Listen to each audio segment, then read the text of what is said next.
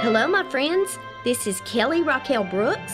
I'm so excited that you're joining us for another episode of From Ordinary to Extraordinary from the Mission Tabernacle Outreach. Our text today is coming from Luke chapters 1 and 2. We are looking at Mary, the mother of Jesus, blessed among all women and highly favored. Mary, the mother of Jesus, was from the town of Nazareth in the city of Galilee. She was espoused or engaged to a man named Joseph of the house of David. We know that Mary was probably very young. In those days, young women were espoused to be married very early, in their early teens. The angel Gabriel was sent to give Mary a message. As he appeared to her, he proclaimed, Rejoice, highly favored one, the Lord is with you. Blessed are you among women. The greeting troubled Mary. I'm sure she was scared. The angel told her not to be afraid that she had found favor with the Lord. He told her she would conceive and bring forth a son. She was to name him Jesus. Mary did not understand how this could be. She asked the angel how, when she had not been with a man, how this could happen. Gabriel told her Jesus would be great and called the Son of the Most Highest the Lord would give him the throne of his father David. He said Jesus would reign over the house of Jacob forever and there would be no end to his kingdom. The angel explained to her that the Holy Spirit would come upon her and the power of the highest overshadow her. He told her that the Holy One who was to be born would be called the Son of God. He informed her that her relative Elizabeth had also conceived in her old age she was already into her sixth month. He said with God nothing would be impossible. Mary's response to Gabriel was Behold, thy maidservant of the Lord, let it be to me according to your word. Then the angel left her. Mary arose and headed to Judah's hill country to visit Elizabeth. When Mary greeted Elizabeth, the baby inside of her leaped. Elizabeth was instantly filled with the Holy Spirit. Notice that Elizabeth makes the same statement to Mary that the angel had Blessed are you among women, and blessed is the fruit of your womb. Isn't it just like God to confirm His word to us? He's so faithful. Mary believed these words, they were fulfilled to her. Truly, we must believe to receive.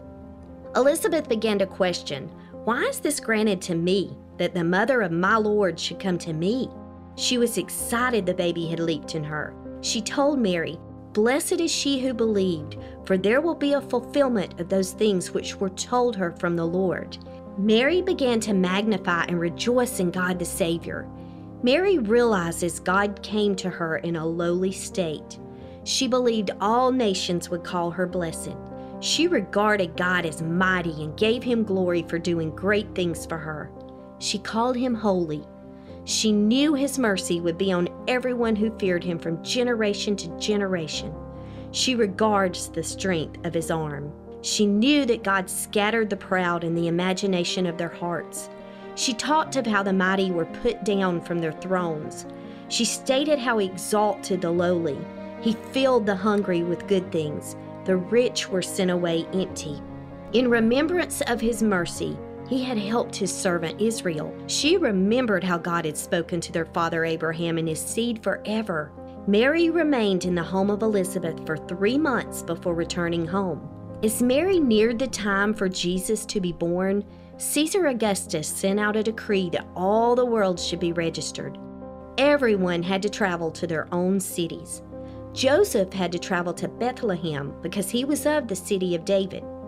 Mary gave birth in Bethlehem. There was no room in the inn. Mary had to have baby Jesus in the stable with the animals. She wrapped him in swaddling cloths. This was cloths that were tied together in strips. She then laid him in the manger, which was the animal's feeding trough. What a humble way for the Savior of the world to be born. We know that after the shepherds were visited by angels, they came to see the newborn king. The wise men also followed the star to see the newborn king as well. There was no sound of a trumpet blast. There were no parades. There were no fireworks. Just a group of lowly shepherds that were excited to spread the word. Mary had a quiet spirit. The word tells us she pondered all these things in her heart. I am sure her mind ran rampant all the time. Imagine being entrusted by Almighty God to raise the Savior of the world. She was the chosen. I am sure she did not take her job lightly. Mary and Joseph traveled to Jerusalem as soon as he was of age to be dedicated to the Lord. There was a man there named Simon that had the Holy Spirit upon him. He prophesied to Mary and Joseph that Jesus would be destined for the rise and fall of many in Israel and for a sign which would be spoken against. He told them a sword would pierce through their souls, also that the thoughts of many would be revealed. I am sure Mary pondered this message in her heart many times over. The horrors she had to face through the crucifixion would be more than any other mother could bear. This is just a very small part of the life of Mary. The Bible also walks us through her presence at the crucifixion and resurrection. Mary believed the Lord and was ready and willing to do whatever he needed her to do, even if it meant the pain and torture of his death. She did not leave his side. In the beginning of the journey, Mary and Elizabeth were anointed with the power of the Holy Spirit. Both of their babies grew up to be tortured and killed at the hands of men. I feel the Lord gave them special provision to strengthen them for the long road they would have to eventually face. Mary talked with such wisdom for a young woman at the time she arrived to see Elizabeth. From the words she spoke, we see God was already preparing her for what she would have to witness. The Lord came to Mary in her lowly and humble state. She praised him even when she was facing extremely fearful times in her life. As she watched her little boy be spit on and tortured as a man, the Lord had already revealed to her the rulers that were high and mighty would be brought low. Mary had such a humble beginning with Jesus, as she was humbled once again at the end of his life, from the manger to the grave.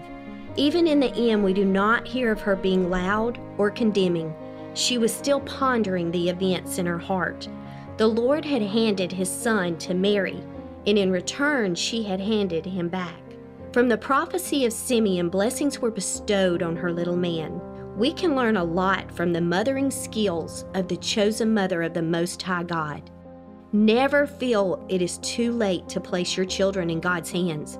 Mary was still having to place Jesus in God's hands at 33 years old as she watched the most traumatic scene unfold before her eyes.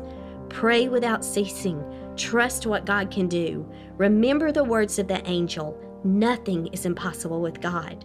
Mothers, hold on to God. Never let go. If you are the wayward son or daughter, give in to the Lord. He suffered for you. He chose to shed His blood so you could be set free no charge, just belief in the willingness to ask Him into your heart. His blood ran down the cross that day to wash your sins away. The drops landed on the mercy seat. There is enough mercy for any sin you have committed. No sin is too big for His forgiveness if we just ask. He will never leave you, He will never forsake you. Thank you for joining us for another episode of From Ordinary to Extraordinary. If you have enjoyed today's podcast, please like and subscribe and share with your friends and family. We would love to hear from you. You may contact us at missiontabernacle20 at gmail.com. We pray the Lord will take us to the highways and byways and compel them to come to Him. Thank you for joining us. May the Lord bless you all, and we hope to see you next week.